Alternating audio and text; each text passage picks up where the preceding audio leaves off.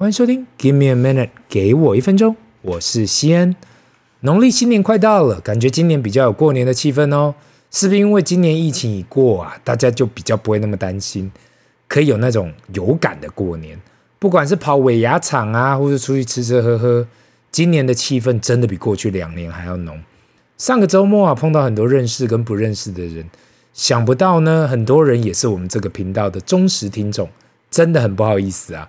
我从单纯的一位大叔变成给我一分钟的西恩，哈哈哈，不是说我自己有粉丝还是怎么样啦，但是还蛮惊讶，原来很多人是有在定期收听这个频道的。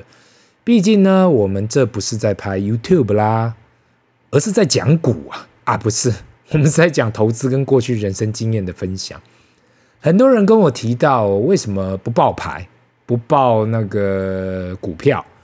我从第一个礼拜就说过了，这里不是报牌频道，需要的人请到报台牌报道。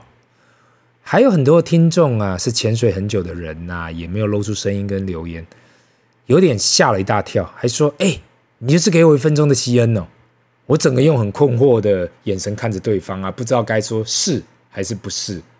当然啊，这就只是听众而已，我是没有粉丝啦，而且我一开始就没有想要。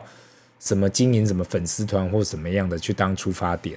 这个频道应该还是比较像是听我或是跟我一起聊天，听听看我有什么可以说的，或是有什么想要分享的。很多时候碰到很多人呢，可能没那个机会一次慢慢听我讲，特别是大家一起出来的时候，可能你一句我一句，殊不知道啊，原来我有那么多话要说，也可以透过这个 podcast 来听听看我到底有什么要说的。特别是很多时候呢，太多人来问我问题呢，我都来不及回答。真的对很多来询问的人，先说声不好意思。未来会想办法尽量可以回答到各位的问题。我怕最后这个频道做到最后啊，变成 Q&A 台了。到时候每一集都是不断的 Q&A。虽然说很多人有跟我提到，他们最爱听每一集的 Q&A 了，因为每次都会有不同的问题等着被回答。那还是我们回到今天的主题啦。过去几个礼拜，很多人有来询问我有关债券这件事情。那可能每个人都有听到媒体报道啦，或是网红在推债券，突然这个热度变得很高。二零零二年呢，算是美国债券几十年来跌最惨的一年啦。所以，如果你是对投资有兴趣的人，多多少少都会注意到啊，只要有东西超跌啊，就是会回升。这也是为什么过去几个月债券投资突然变了一个显学。大家都在谈债券，不管是银行啦、券商、网红，任何媒体，大家好像不稍微投资一点点债券就落伍了。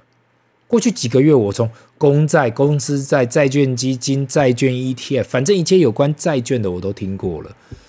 那我想要讨论呢，很就是很多次有关这个债指数型的 ETF 啊，我过去讨论很多次有关指数型的 ETF，从来没有讨论过有关债券的 ETF。所以，我想要，既然有那么多人想要对债券有更进一步的了解呢，今天就来拿大家比较少听过的债券型 ETF，特别是 AGG 跟 BND 这两个世界最大的债券型 ETF。过去大家对于债券呢，bond 呢都感觉到很无聊啊，因为债券的报酬率可能长期比股票跟房地产还要低，所以一堆人想到债券呐、啊，就感到有点食之无味，弃之可惜。今天我们要来谈的这两档债券型 ETF。都算是综合型的债券 ETF，AGG 又名 iShares US Aggregate Bond ETF，看到 iShares 就知道 BlackRock 公司提出就是提供的。长期追踪的指数是 Bloomberg Aggregate Bond ETF Index，直到上礼拜收盘呐、目前总资产约八百六十二亿美金，长期来讲呢，年化报酬率约二点九五 percent，总管理费在零点零三 percent，所以算是非常非常的低。就是另外，因为这一档 ETF 总共持有一万六百五十六支债券啊，所以算是极度分散。嗯，里头的分大概就是有公债四十五 percent，公司债二十四 percent，剩下来的是在房贷抵押债券，俗称的 MBS。那另外一档的 BND 呢，又名 Vanguard Total Bond Market Index Fund，追踪的是 Bloomberg US Aggregate Float Adjusted Index。相信 Vanguard 这间公司应该听我推荐很多次了，也是巴菲特会投资的，我会推荐的基金公司，算是美国或全世界比较致力推广低管理费的基金公司。这档 ETF 管理费也是在零点零三 percent，目前规模在八百七十三亿美金，已经是世界上最大的债券型 ETF。自成立以来呢，年化报酬率在二点八三 percent。BND 所追踪的指数啊，跟 AGG 最大的差异就是它没有计算联准会持有的债券，所以只有算在外流动的债券呐、大体上来讲，差异没有很大，总共持有一万。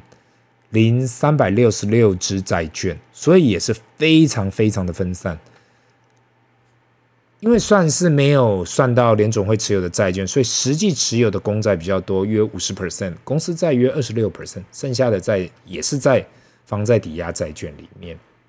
整体来看呢，这两档债券型的 ETF 其实都是大同小异，长期的绩效也是差不多。所以你说真的要我跟你讲，你应该要投资哪一档，都不会错啦。我会提出这两档来介绍，单纯就是很多人询问说该怎样投资债券。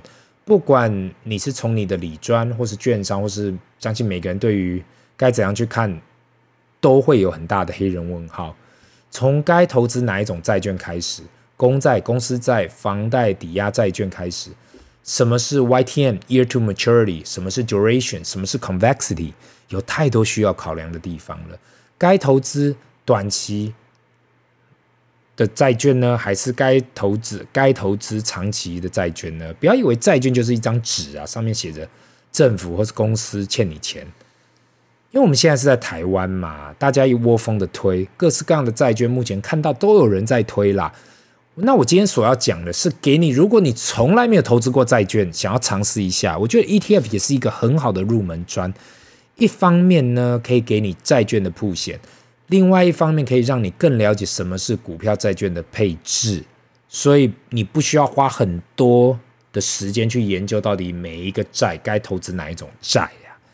那既然我都讲到这里呢，我应该也要介绍巴菲特原本有提到的债券配置。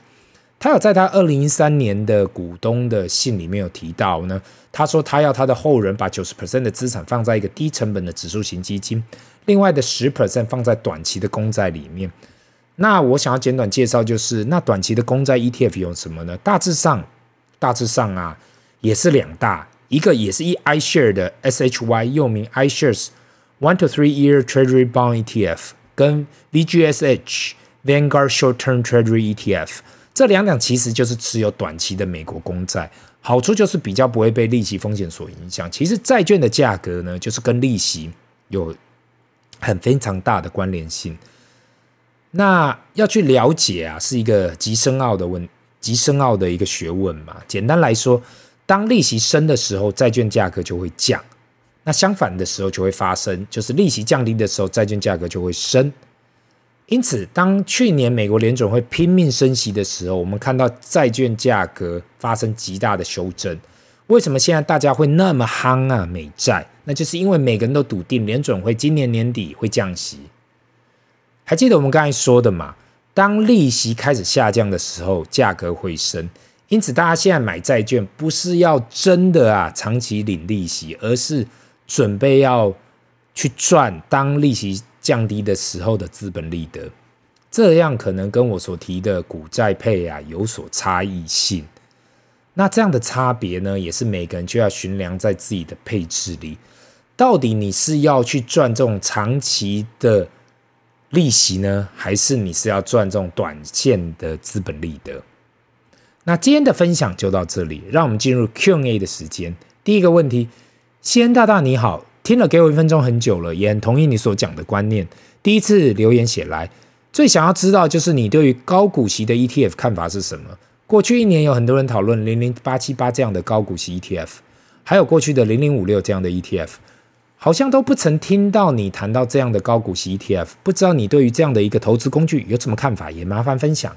祝这个频道越来越多人收听。好，先谢谢这一位听众哦。有关高股息的 ETF，像是去年最夯的你所提到的零零八七八，或是目前的高股息王者零零五六，一直都是台湾人的最爱。可能跟台湾人很喜欢高股息的股票跟产品有关啦。因此，这样的 ETF 推出之后，一直受到喜爱。我手上没有什么数据，我现在手上没有什么数据，所以我就快速的讲一下我的看法。如果你去比较台湾的指数型 ETF，像是零零五零跟零零六二零八，你会发现长期来讲，我是讲长期哦，其投资报酬率都比零零五六跟零零八七八还要好。虽然说高股息的 ETF 给你每一年更高的股利报酬，可是报酬不是只看股利嘛，更重要的是整体报酬，这是资本利得加股利。指数型的 ETF 只要时间一拉长，都是完胜这些高股息的 ETF。对我而言呢，我自己看。首要就是看整体的报酬率，而非单纯的每年的股利。所以我在这里只会推荐指数型的 ETF。当然，我自己本身持有一点点的零零五六，那只是单纯的实验性质。因为我想要了解长期持有零零五六长长线来讲啊，报酬率会怎样？我已经持有超过五年以上了，我也不曾加码过，未来应该也不会加码。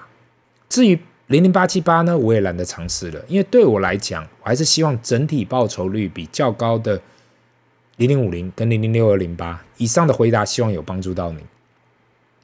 那第二个问题，大大你好，想要问一下，你是否会觉得现在的女孩比较难追？因为感觉我工作一阵子了，碰到喜欢心仪的女生，好像都没办法有互相好感的感觉，是不是现在？是不是因为现在的女生都比较精，所以变得比较难追到？听到过去前辈跟我讲啊，追女生应该要这样那样，但是我试了半天都没有用啊！不知道未来会需要去相亲或是婚友社吗？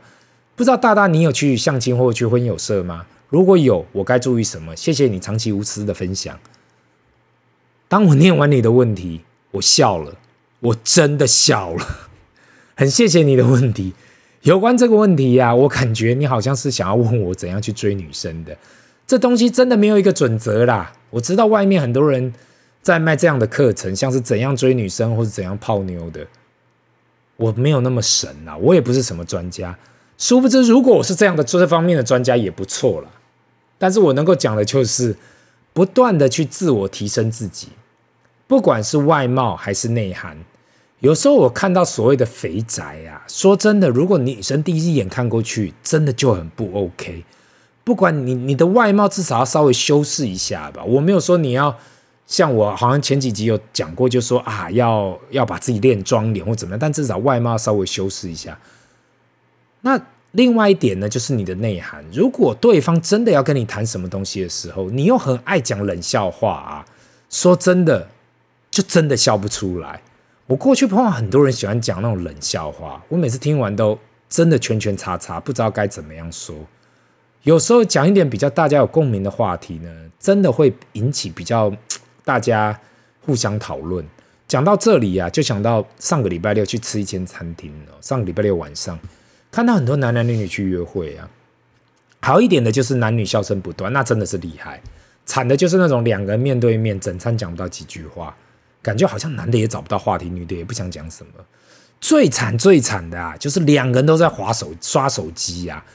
连我跟我老婆出去吃饭都不会这样。我看到这样的结果，真的是有点悲哀呢。回归到你刚才问的啊，我觉得啦，现在女孩子没有比较难追啦，只是你自己还没有抓到诀窍，一切都还是要靠你自己去摸索，自己去学习啦。另外，你讲到的相亲或婚友社哦，拍摄，我从来没有这个机会。其实我过去哦，我我坦白，我真的还蛮想去相亲的，不是说想要被介绍或怎样，而是想要去体验社会。一直读到很多人哦去相亲，想要去了解到底相亲是什么。作为一个社会观察家啊，相亲这样的传统，我很想要去了解。我还记得去过去职场上的前辈哦跟我讲，他就是相亲而结婚的。我真的以为他在开玩笑的，想到这个社会啊，对相亲这件事其实是还蛮频繁的。希望啊，我有回答到你的问题。这里是 Give me a minute，给我一分钟。我们下次见，拜。